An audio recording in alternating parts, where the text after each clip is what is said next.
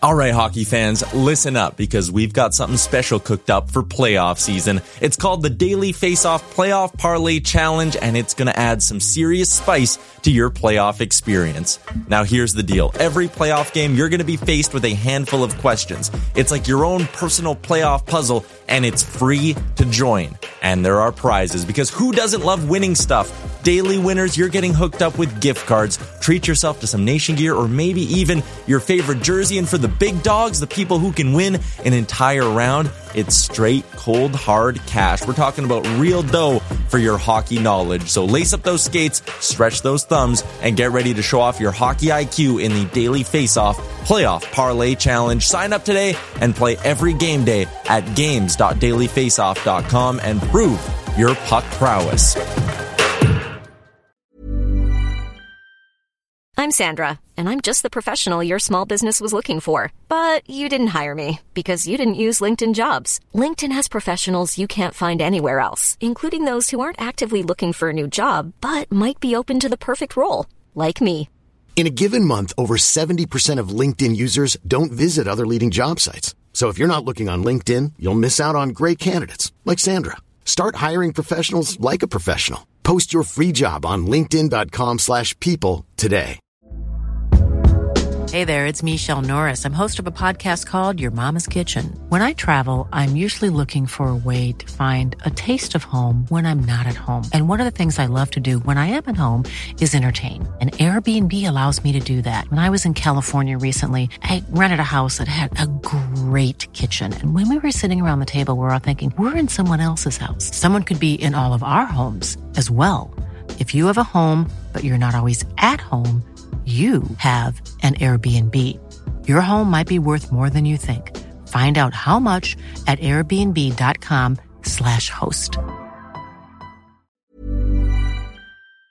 Sports Radio is back. Bryson. Last Bouchard, he scores. Steady shot. Evan Bouchard, a howitzer. 2-0. 99+ on that one. The Jason Gregor Show on Sports 1440. There's Deebo Samuel. Uh-oh, Deebo Samuel. One man to beat. He's going to beat him. Touchdown 49ers. Presented by PlayAlberta.ca. Alberta's only regulated online gambling website. Milroe scans the field to the end zone. And it's caught. Jermaine Burton. Touchdown, Alabama.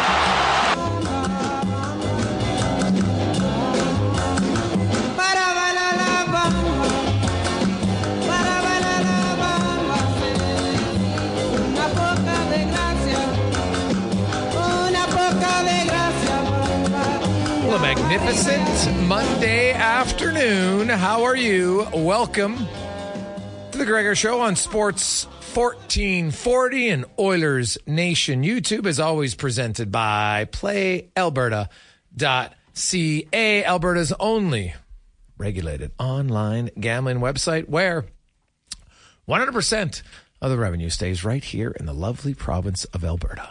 PlayAlberta.ca. What a weekend for the Edmonton Oilers. The fans, Oilers have now won 7 in a row. They are rolling, and they have the Chicago Blackhawks in town tomorrow night. Connor Bedard will make his first appearance. I'm sure many will have Connor versus Connor as a storyline. I understand it. I think it's probably a little bit unfair for Connor Bedard. No offense, he's a rookie, and Chicago's terrible, and the Oilers are probably going to spank him. Chicago comes in. They've lost 6 in a row on the road. The Oilers have won 7 overall, but they've also won their last 7 home games. They haven't lost a home game under Knobloch and Coffee. They've been much better. And I'm sure season ticket holders or people that go to games, I don't care. You go to one game, you go to 10 games, whatever. The Oilers started the season 1-4-1 on home ice. Not good. But since then, they are 7-0. And man, every facet of their game is rolling right now. They're not just winning games, they're dominating games. And they've outscored teams 34-12 in this 7-game winning streak. They're giving up less than 2 goals a game. Their penalty kill is 95%. Their power play is 43%. They're 55% in the faceoff circle. There's virtually nothing that you would look at and be like, geez, a little concerned about this right now. Every facet's going. Offense, defense, goaltending. You bring in Calvin Pickard. He didn't get a lot of rubber early, but in the third period, he was excellent. And that's what you want from your backup. Stuart Skinner gets an extra day off, can relax. Now they had a full day off today. I'm going to play Skinner. The reason why, because I know we've already got texts coming in at 833-401-1440 in our Jiffy Lube inbox. People wondering, hey, do you go back to Pickard? I don't, and here's why. I don't want to give Embley any semblance that there's a competition here, because there isn't one. We know who the starter is. We know who the backup is. Support each other, great. They know their role. It was one game by Calvin Pickard, but one game after Stuart Skinner hasn't lost his last 6 starts. Why would I go back to Calvin Pickard? To me, it would be it wouldn't be wise. I wouldn't do it unless he's got an injury, which I'm pretty sure he doesn't. So I go back to Stuart Skinner, and I would actually probably, I think Skinner plays the next 4, and then Calvin Pickard. I'm not recalling Jack Campbell. I take Pickard with me on the road, and he gets one of those back-to-backs next Thursday, Friday. And then you come out of the Christmas break, and they play, I think it's in San Jose. Then they have a back-to-back LA Anaheim, and he gets another one there. So Skinner in a stretch of 10 games will start 7. If you expand that over a season, that's 56 starts. It's not a crazy number. Maybe it's slightly high, so Pickard keeps playing well. Then guess what? Maybe there's a stretch where he plays 4 of 1 10-game stretch. It's very possible. But the way the Oilers are playing defensively, it makes it life a lot easier for the goalies. When called upon, they do their job. They make some saves. Power play scores. Penalty kill doesn't get scored on. 5-on-5. You get production. Another big goal from their fourth line to open up the scoring. After the first line and second lines, they had a lot of chances early on yesterday. Couldn't score. And then Derek Ryan got him going. And the Oilers... It's amazing how quickly things change. Now, the Oilers were a good team. We said this all along at the start of the year. They're a good team playing horribly. Now they're back to being a really good team. And remember, the Oilers, they were a dominant team down the stretch last year, right? They won 28 of their last 36 games and lost 3 of them in overtime. They only went 5 games out of 36 where they didn't get a point. They were really good. And they're good again. And now I think it... alleviates the pressure. There's not as much of a rush for the organization to look and go out and say, do we have to upgrade our backup? They still might. They probably will. But when you don't have to make a trade from a position of desperation, it's easier to make a trade. And now all of a sudden the team's like, well, hey, especially if Calvin Pickard plays. Now, one game is one game. All that does is it means, you know what? You get through the end of the month that Calvin Pickard can play 2 more games. Then you reevaluate in January. It's always a moving. It's not just they say, well, Calvin Pickard's our guy now for the rest of the year. I don't think it's that easy. He's your backup for the rest of the month. Pretty simple. That's good. And away you go. On the show today, we got lots to discuss. Ohtani, we'll get to that. Disappointing for Jays fans. Maybe not a massive shock, but still disappointing nonetheless. Andi Petrillo will be by. Lots of soccer talk to get to. Grant Fedoric will join us. We are going to talk when you have a fractured kneecap. What's the degrees of challenges as far as when you can come back? We'll talk about that. Also, we'll go to Detroit. Man, what a weekend in the National Hockey League. Some suspensions all over the ball. There's going to be some suspensions. You got hearings all over the place, so we'll get to that. David Perron just lost his marbles. I understand, it looks scary on the ice. You see Dylan Larkin knocked unconscious. He's out. And really, when I watched that replay so many times, Joseph runs into him, but we have seen much worse looking hits. And that's why, hey, it should never be the result. It's what happens with the hit. Now, that one, Joseph's not even get suspended for, because I'm not even sure what you could suspend him for. That's really unfortunate, maybe more than anything else. But then Perron just goes after Zub, cross-checks him right in the side of the head. I get he's frustrated, but that's never going to go over. Then you have Cousins. All right, Evander Kane on Friday got away with a hit from behind. That should be a penalty all day. All day. Why the NHL refuses to want to crack down on hits from behind, I don't understand. So then you see what happens yesterday. Erik Gudbranson is going behind that. He's not in a, he didn't put himself in a vulnerable position. Anybody who tries to tell me that Gabranson's at fault, I have no idea what you're watching. Cousins hits him clearly right in the middle of the back between the number fours. Right in the middle of the back. Catapults him into the boards. They review it and only deem it a minor. No clue why. So what happens? Now Gabranson's mad. After Cousins sits his minor penalty, the next time they're out together, Gabranson goes right after him. I actually don't even have a problem with it. I don't love it, but he had his glove on. He's pounding him with his glove on. He'll probably get a game, maybe two. But Cousins, I'm sorry. He was full marks for what Gabranson did there. I'm sorry. That's a gutless play by Cousins. It's a gutless play. Now, you want to hit a guy from behind, maybe think twice. Definitely don't hit a guy who's not afraid to stand up for himself like Gabranson is. Gabranson's not afraid to fight. He'll fight anybody. And he doesn't care. I kind of respect it, to be honest. I'm so tired of hits from behind. It's so cheap. But guess what? The NHL doesn't care. They cared enough to reduce headshots. Remember when headshots were a big thing? Right? And not that long ago, about a decade ago, they were rampant. Chicken winging guys all over the place. Suddenly, why? Players don't do it anymore. What's changed? Oh, that's right. Because the league cracked down and said, enough's enough. We're not doing it anymore. And now you don't see player. They go in for hits, but magically they can keep their elbows to their side. They don't magically, got chicken wings all over the place. You don't see it because the players are smart and they can adapt. Now, you'll say, Gregor, they should stop not doing it themselves. Sure, but sometimes you have to protect them from themselves. They want to be aggressive. Players are always looking to get an advantage. And if they can hit a guy from behind, they'll do it.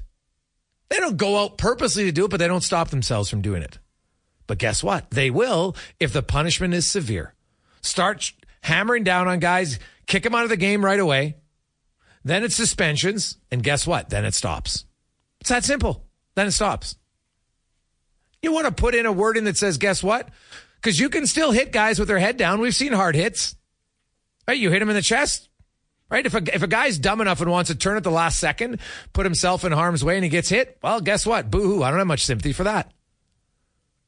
But if you look at the Kane hit on Friday, Brodin didn't just turn at the last second. That was a clear hit from behind. Just like Cousins on Gabranson. Those hits got to be taken out of the game. There's no need for them. They don't help anyone. Also on the show today, man, a recap, and if you missed it on Friday, we had an unbelievable day. Ended up raising $25,350 for Adopt a Teen. It was amazing. I love it. So the month of giving's great. Today, a really awesome package. You will get a luxury suite for the Oilers game on January 18th versus the Seattle Kraken. Now, this is a 12-person suite. It comes with 2 parking passes underground, right? So yeah, you come in a group. Also, you'll get a $750 food and beverage credit to use in the suite, right? Myself, Sean Brown, if you want us to pop in or at the games, we'd gladly do it.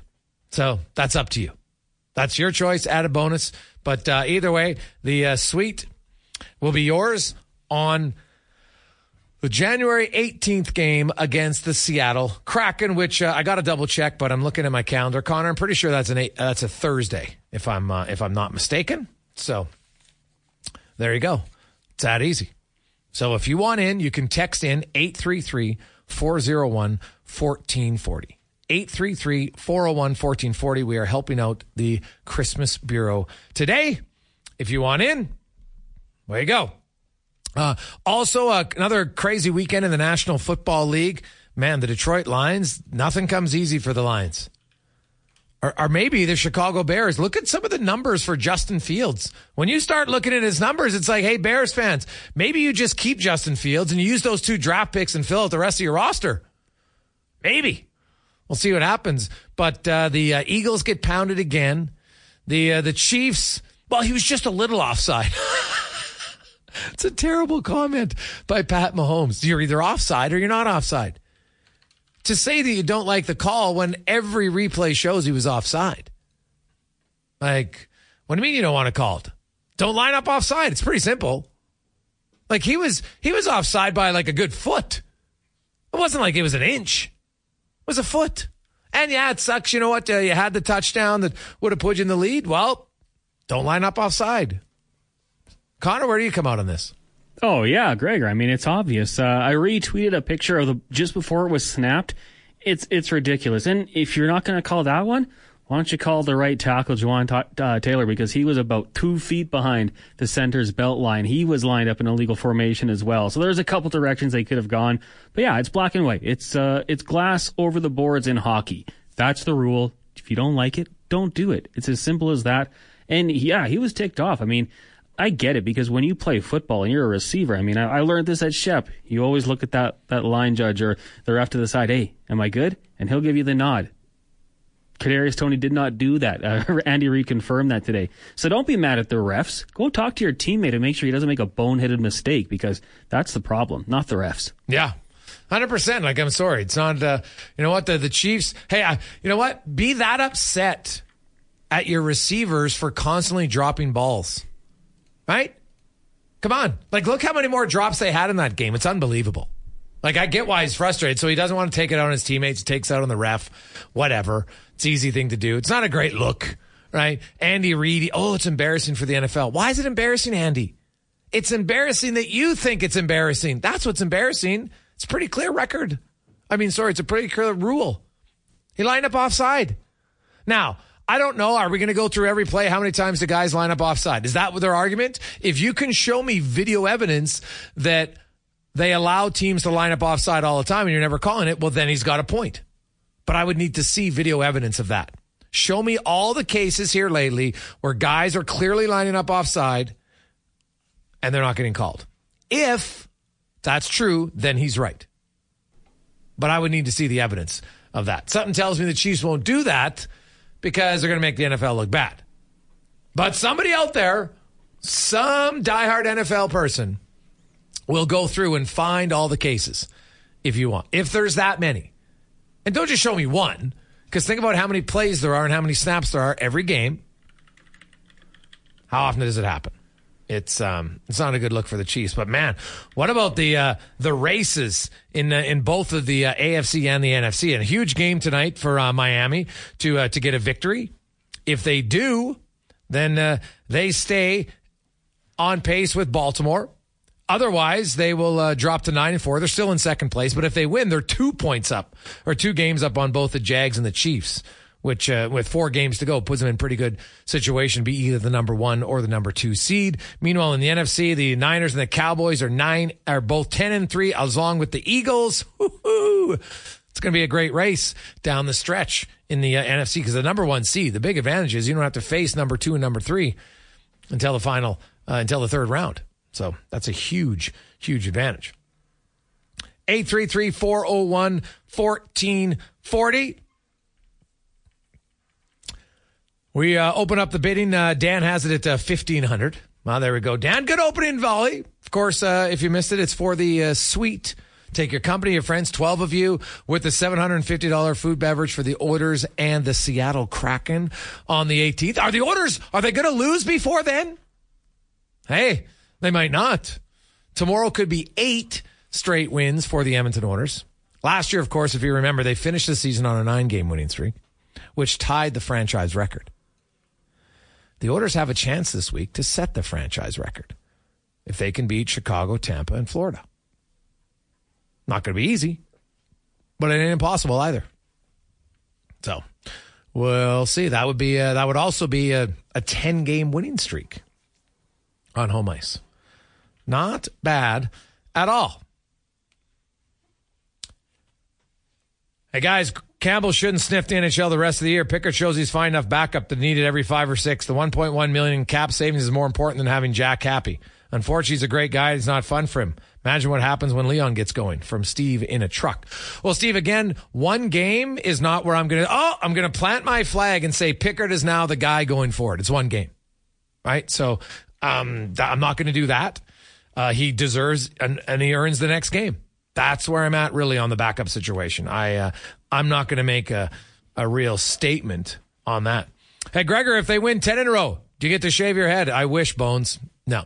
Connor didn't put that one. Although I do have to give Connor Halley credit, because Connor Halley called the Edmonton Oilers were going to win 8 in a row.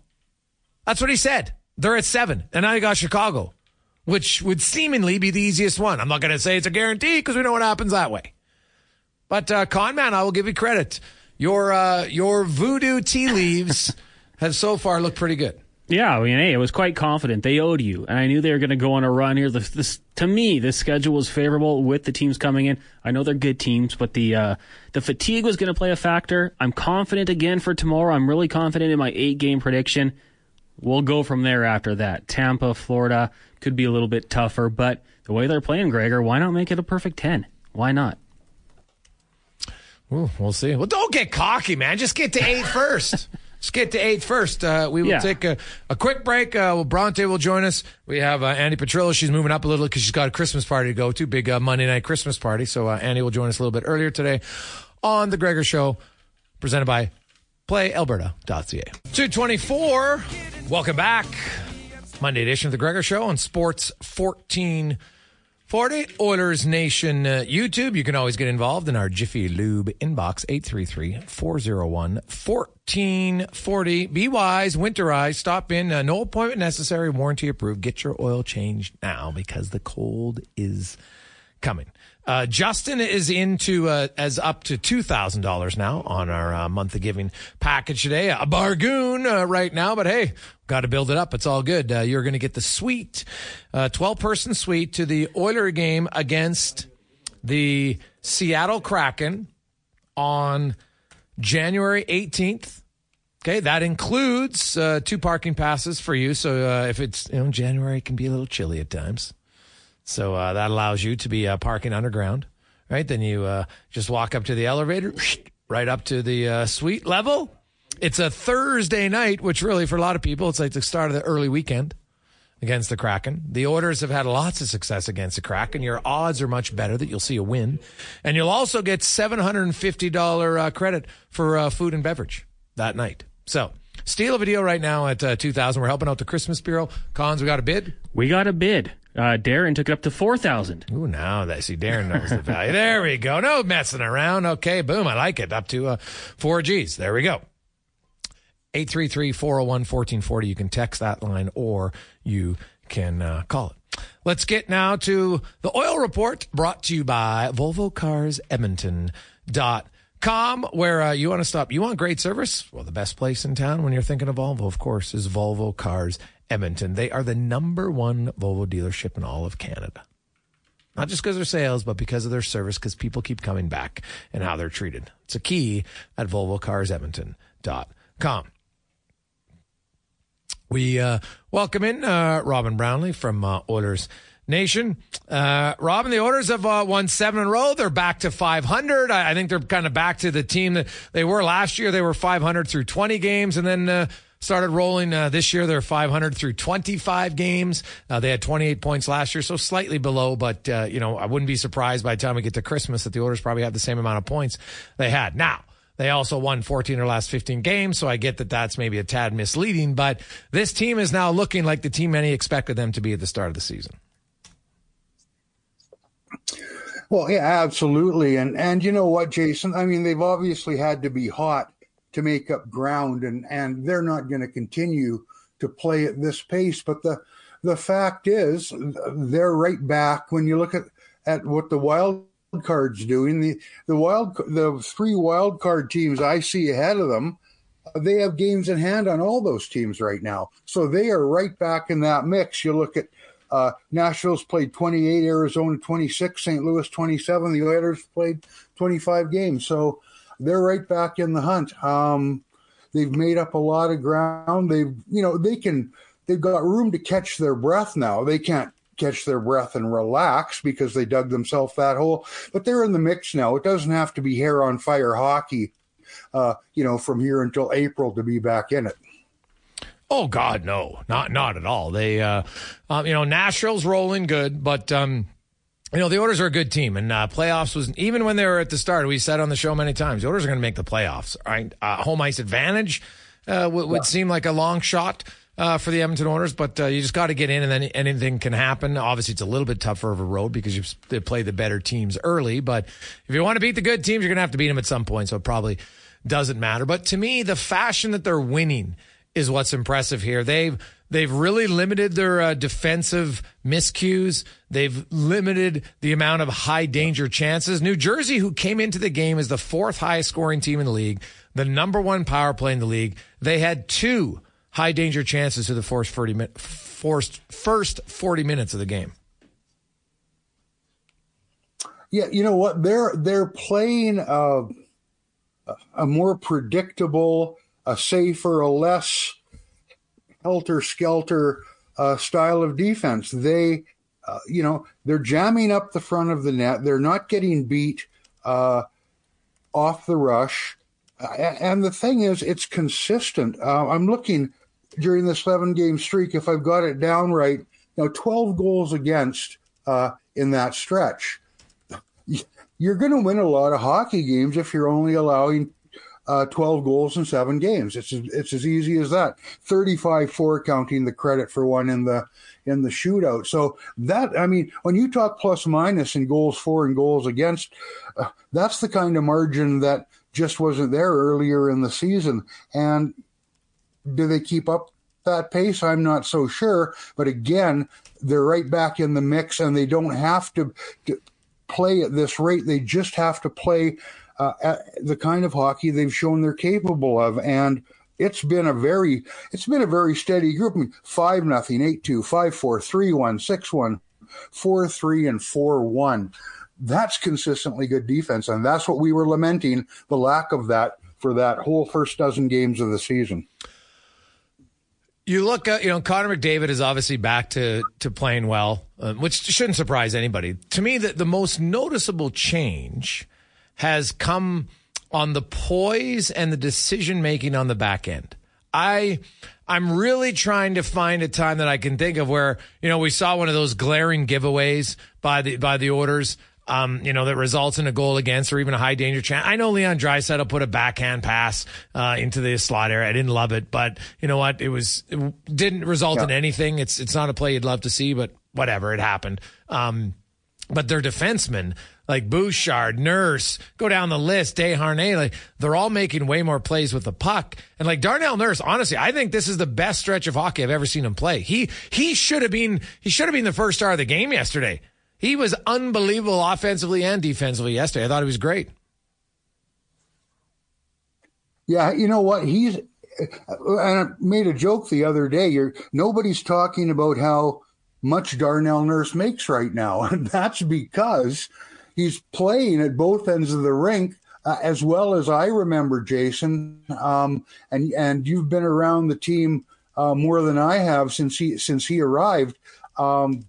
I haven't seen him look better than this. And let's not forget Evan Bouchard. We know about the point streak now and what he's doing on that end. But what was the big beef and lament about Evan Bouchard all the way along until now? It was always, well, that's great, but look at that mistake. He doesn't compete hard enough. Oh, he's too casual coming back on that guy. Or, he'd cough it up. We're not seeing that from Evan Bouchard right now. And that's a big deal when you're contributing to the offense and the power play the way he is. You don't always have to go, yeah, but with Evan Bouchard like you did at one point in his career. Yeah, Bouchard's been unreal. He's got an 11-game point streak, but it's not just the points. The thing that impresses me most right now about Bouchard is his ability to be accurate with his shot. You look at the two goals he scored against Minnesota. His first one, he takes a snapshot. The only place he can shoot is top shelf, short side. Boom, scores there. Then his second goal, if you watch the angle that they have it from the end, he sees his shot. The only side is that side, and that puts it there. Yesterday, he's got a screen. Where can he go? Far side, puts it right there. That, to me, is to be able to one-time the shot with that much velocity, but to be that accurate, because doing it once, okay. But that's 3 goals in a row. To me, that's not fluke.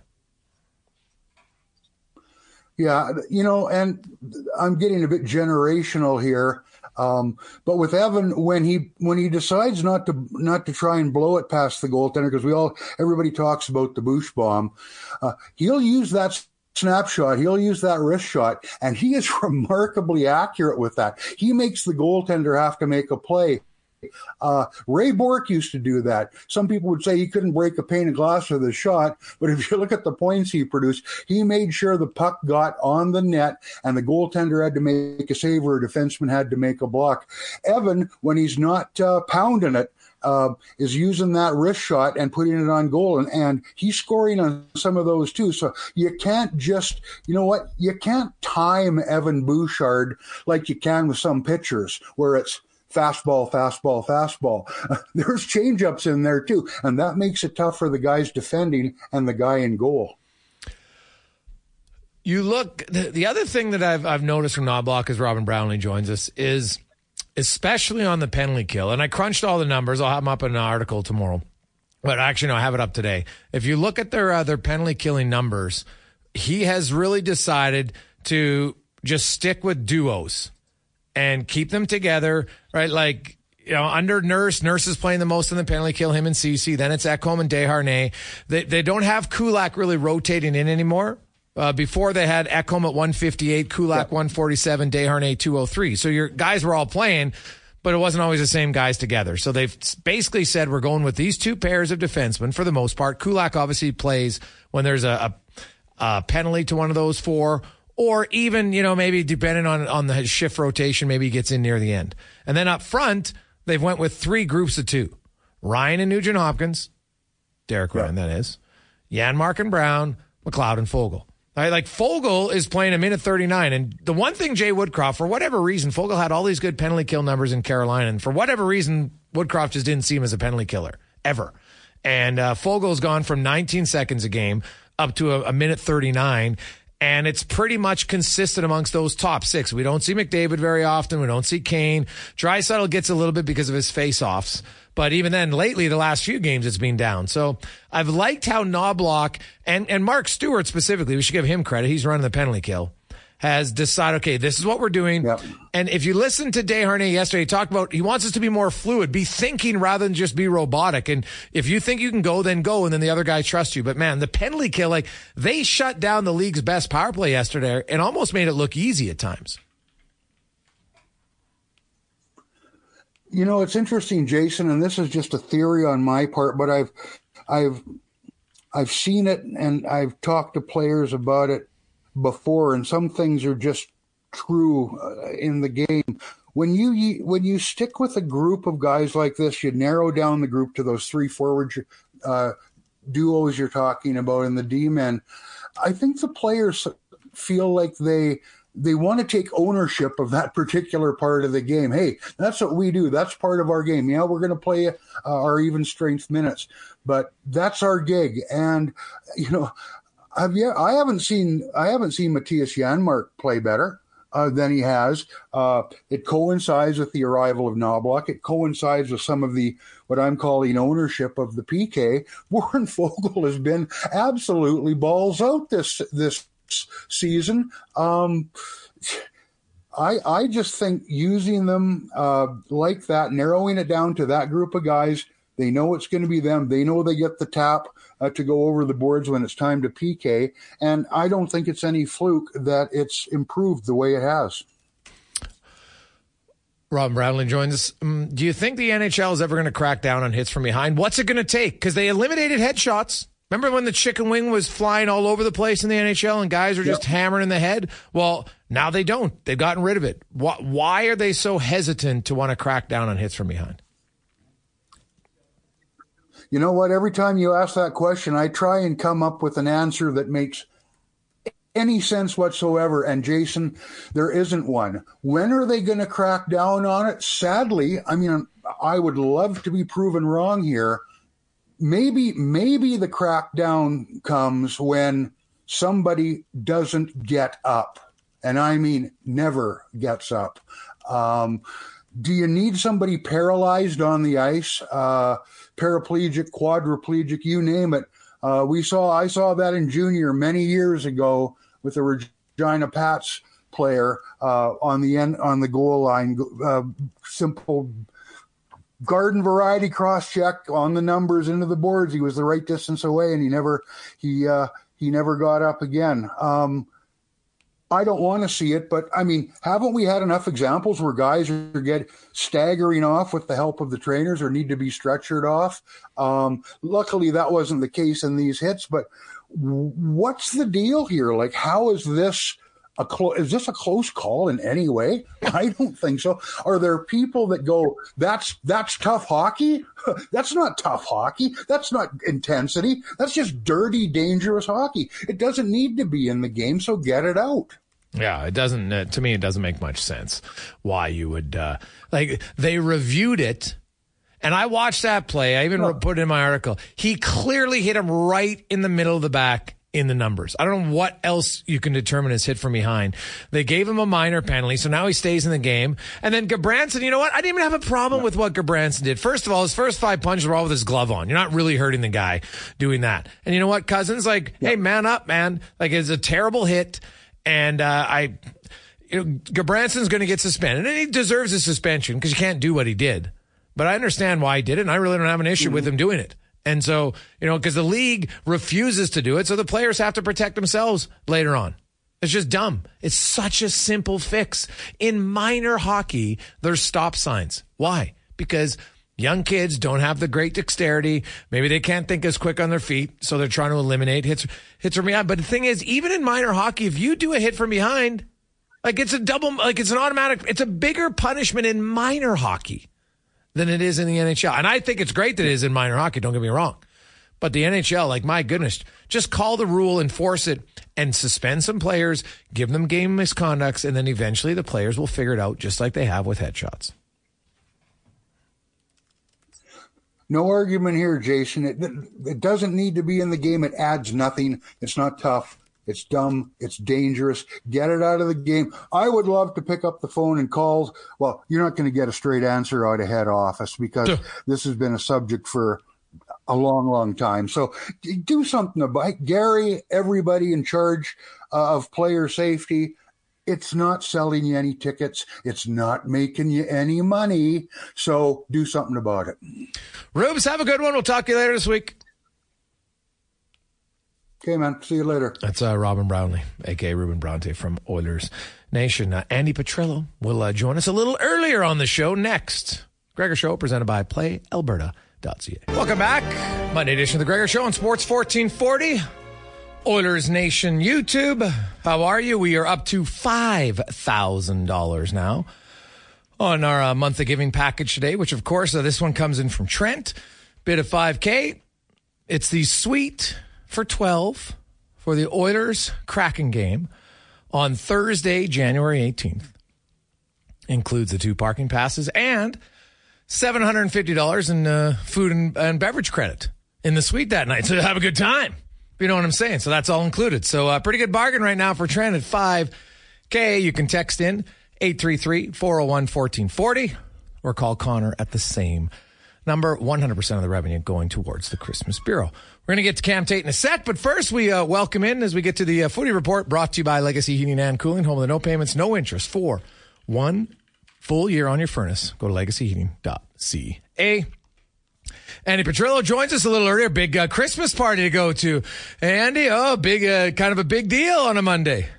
Yeah, I got my, I don't know if you can see my little Santa Claus earrings on. Yeah. So, yeah, I'm getting a little bit in the Christmas spirit. I'm hosting some people. Actually, a little bit of a humble brag, but and it's not even anything to do with me. It has to do with a friend of a friend. But I'm hosting people. They're Broadway actors from the play Ain't Too Proud, which is all about the Temptations. And anyways, it's an incredible play, traveling around Canada. They're here in Toronto. Okay. And I'm going to ask for a private performance. I've got my piano all tuned up. I can't wait for them to sing and dance for me. So I'm actually very excited about tonight.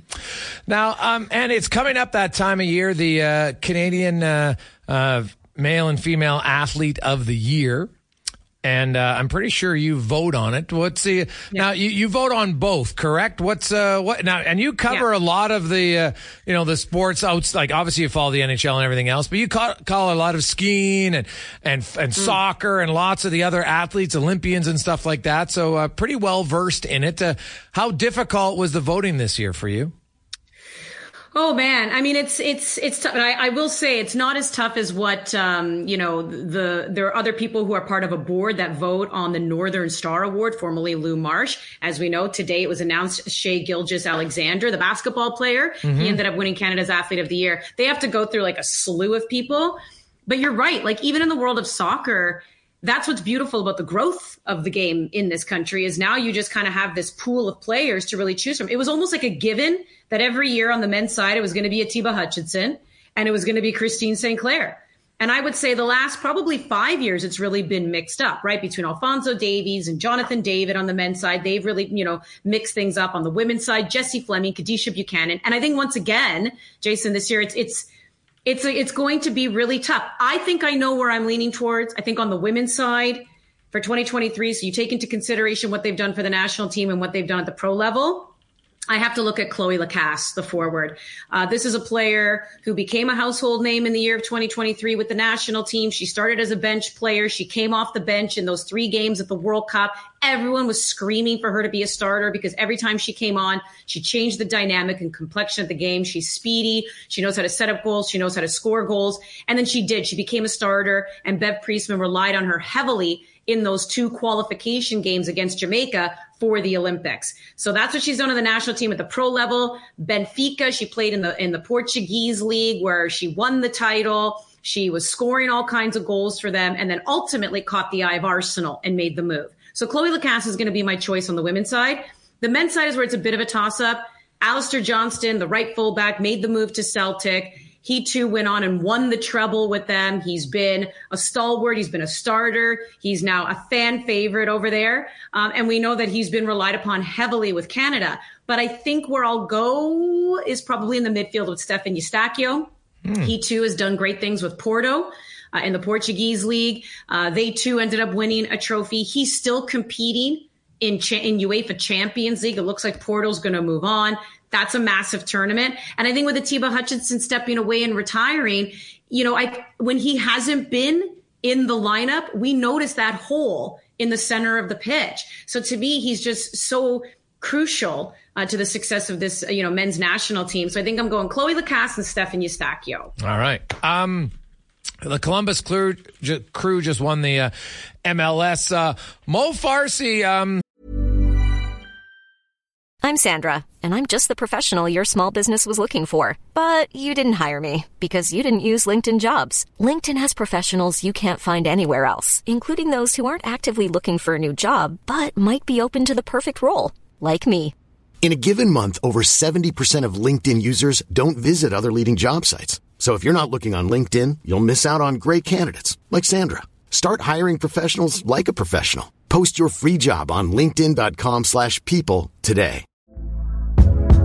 Hey there, it's Michelle Norris. I'm host of a podcast called Your Mama's Kitchen. When I travel, I'm usually looking for a way to find a taste of home when I'm not at home. And one of the things I love to do when I am at home is entertain. And Airbnb allows me to do that. When I was in California recently, I rented a house that had a great kitchen. And when we were sitting around the table, we're all thinking, we're in someone else's house. Someone could be in all of our homes as well. If you have a home, but you're not always at home, you have an Airbnb. Your home might be worth more than you think. Find out how much at airbnb.com/host.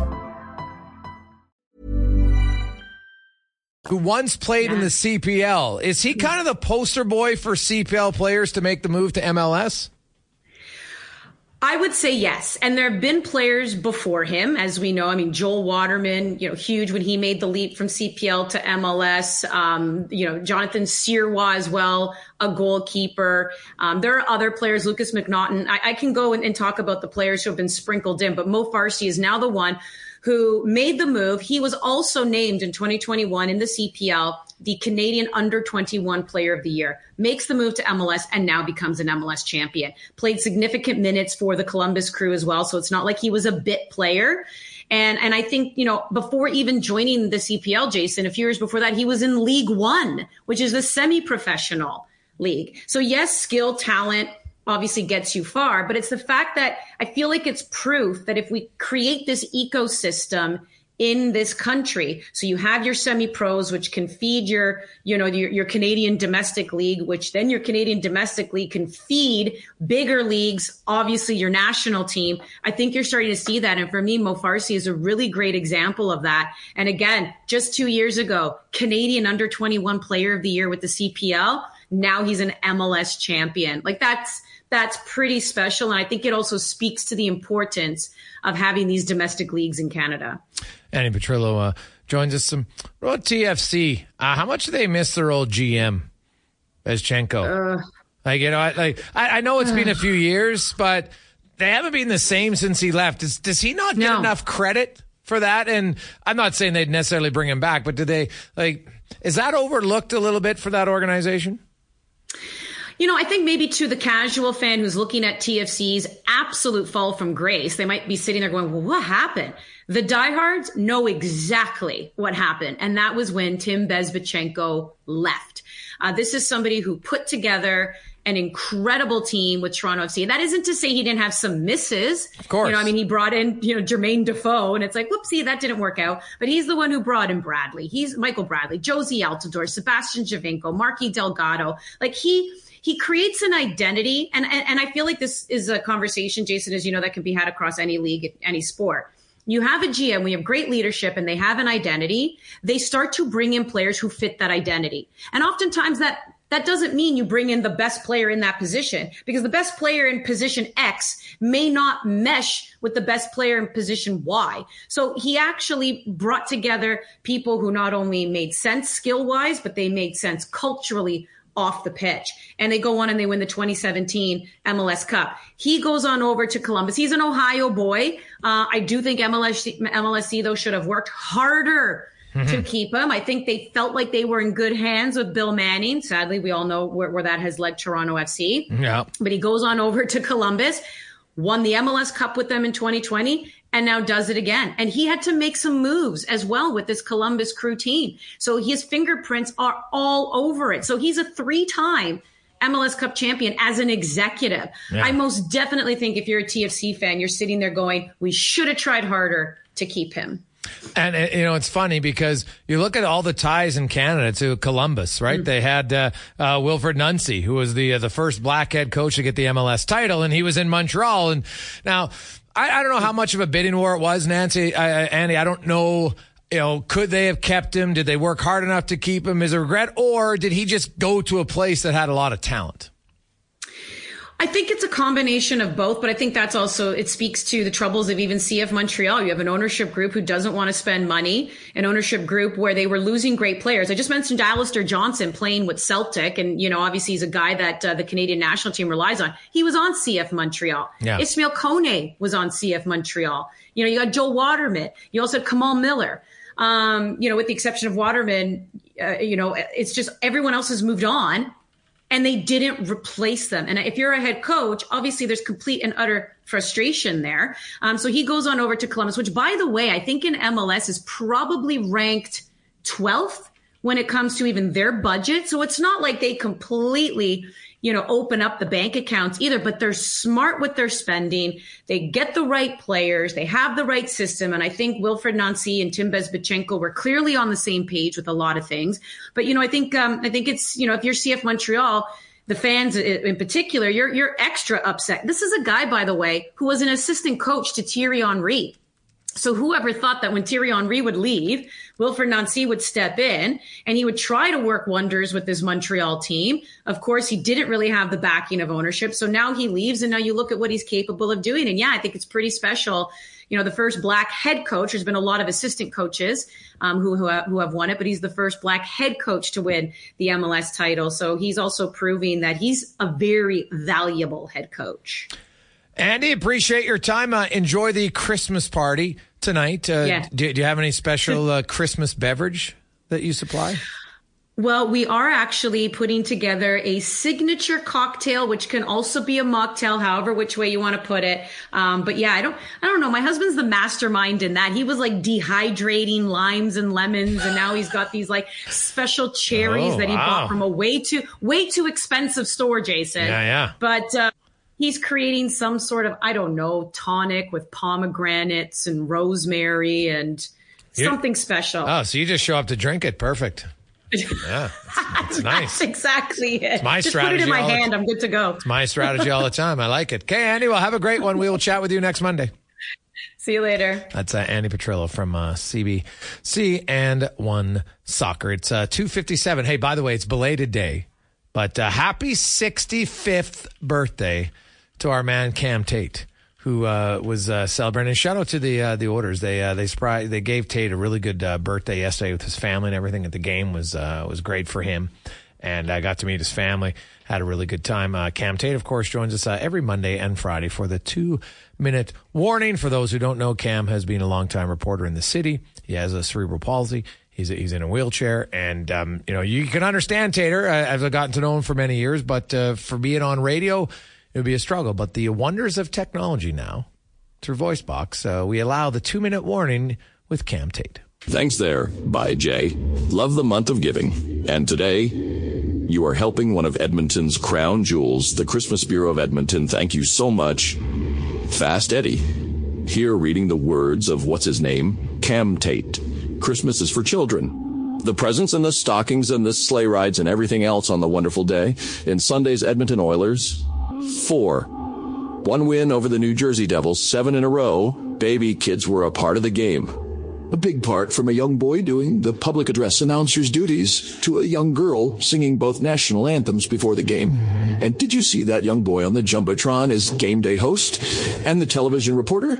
Tell you what, check out the Oilers Twitter feed to get the names and ages of all these amazing kids and what they did during the game. The Oilers deserve a boatload of credit for how they involved kids and let them do jobs, perhaps, they've always wanted to. Now the offshoots are limitless. Think of the confidence it will give each of those kids. Quite the resume entry, too. A favorite part of every hockey game is the ride home. And but those conversations parents have, talking about the right way to shoot from the point, Oregon, how to forecheck, Oregon, how to find a man open in the slot. There could have been other conversations about how to announce the starting lineup or how to do a television interview on the Jumbotron or any other task. Oh, I forgot the junior mascot. The kids did, and how that can inspire so many. Yes, hockey is a game, but there are so many other tasks away from the ice people are involved in. The Edmonton Oilers showed Sunday Christmas is a time for kids and wrapped gifts of hope and potential for them. Please consider contributing to the Christmas Bureau today. The 2-minute warning with Cam Tate, Mondays, Fridays, Jason Gregor Show, Sports 1440. It is great for the Christmas Bureau. They help a lot. And, yesterday was that young girl, and she could sing. Whew! What a set of pipes on her. And very poised, like just very, sometimes you could just respect the abilities of people that, like, hey, I don't have that ability, so I always have the respect for people who can. And it was my son was 10, and he was sitting in the crowd with my wife. And when we're at home, I'm in the press box, so I see them again after the game. And the first thing he says to me, Dad, did you see the girl singing? And, she was 10, same age. She was like, did you hear her sing, Dad? So it was just like, yeah. So it was kind of a, it was fun. He's in the crowd watching, and I asked him, I was like, well, was there something you'd like to do? He goes, well, I wouldn't want to do the singing, Dad. But he had, thought he really liked the young lad who was announcing the goals. He was pretty energetic. So that was great. And the in-game host. And so, you know what? I think it gives kids, because I remember asking him last year, and he was like, oh, no, I'd never want to do any of that. But now suddenly a year later, he was like, oh. So I said, well, next year maybe I'll put your name in the hat to see. So it's fun for all those kids to have that opportunity. They obviously come pretty prepared, which is great. And, it's a great opportunity for youngsters to see what she can do. Yeah, the anthem singer. Yeah, guys, I was at home. It was amazing. So it was on Sportsnet from Mother Seducer. So there you go. Yeah, I thought it was fantastic. I think she got some intermission time as well with Gene. Oh, yeah. See, I don't see the intermission. So with me and Gene, I like it. Quick break. When we return, A little update on Dylan Holloway, the kneecap issue. That's coming up next after Connor Halley and a Sports 1440 update brought to you by BIE Engineering, specializing in all the residential, commercial, and industrial structural engineering needs. Go to BIEENG.com.